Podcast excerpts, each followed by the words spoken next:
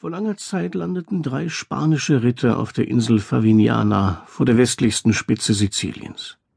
Sie hießen Osso, Mastrosso und Carcagnosso und waren auf der Flucht.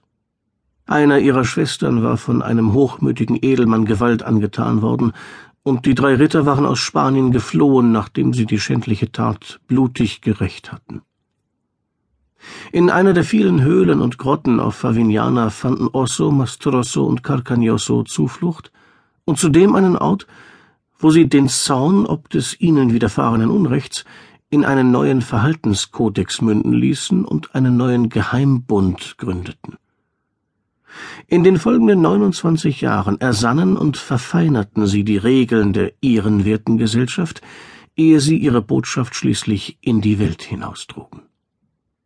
Osso weihte sein Leben dem heiligen Georg, begab sich auf das nahegelegene Sizilien und gründete dort jenen Zweig der ehrenwerten Gesellschaft, der als Mafia bekannt werden sollte.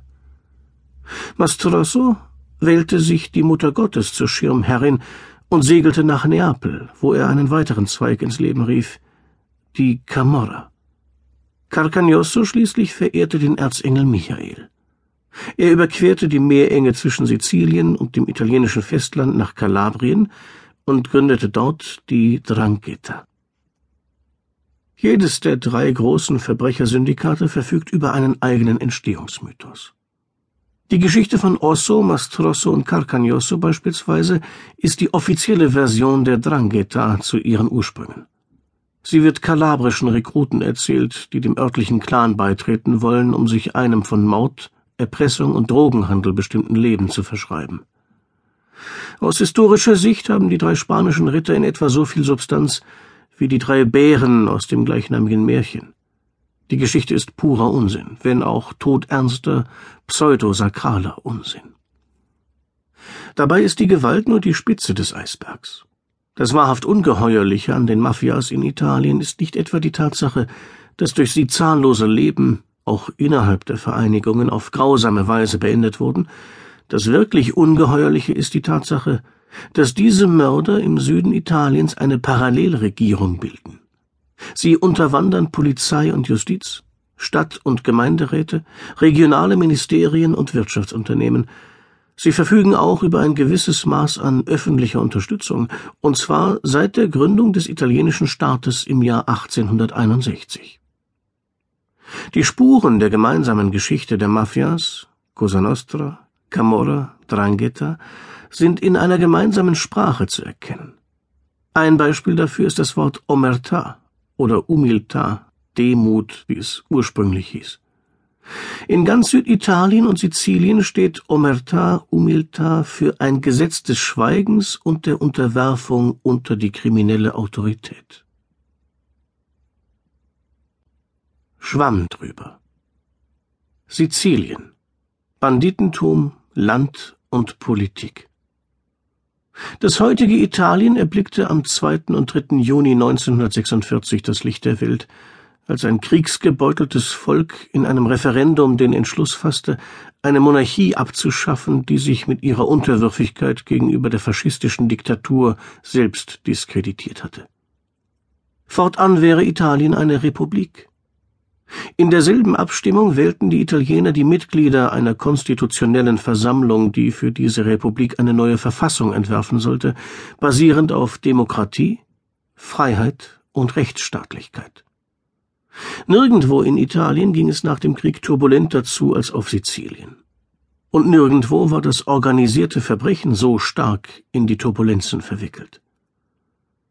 Das augenfälligste und gewalttätigste Verbrechen, an dem die Mafia beteiligt war, war das Banditentum.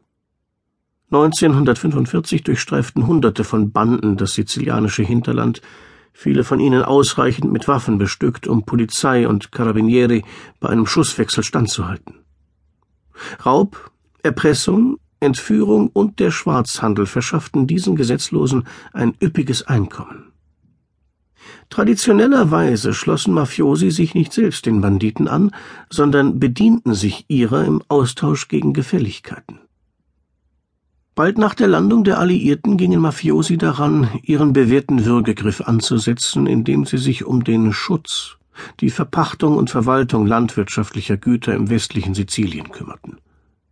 Viele reiche Landeigentümer auf Sizilien lebten in dekadentem Pomp in Palermo, während sie die Verwaltung ihrer riesigen Ländereien brutalen Mittelsmännern der Mafia anheimstellten.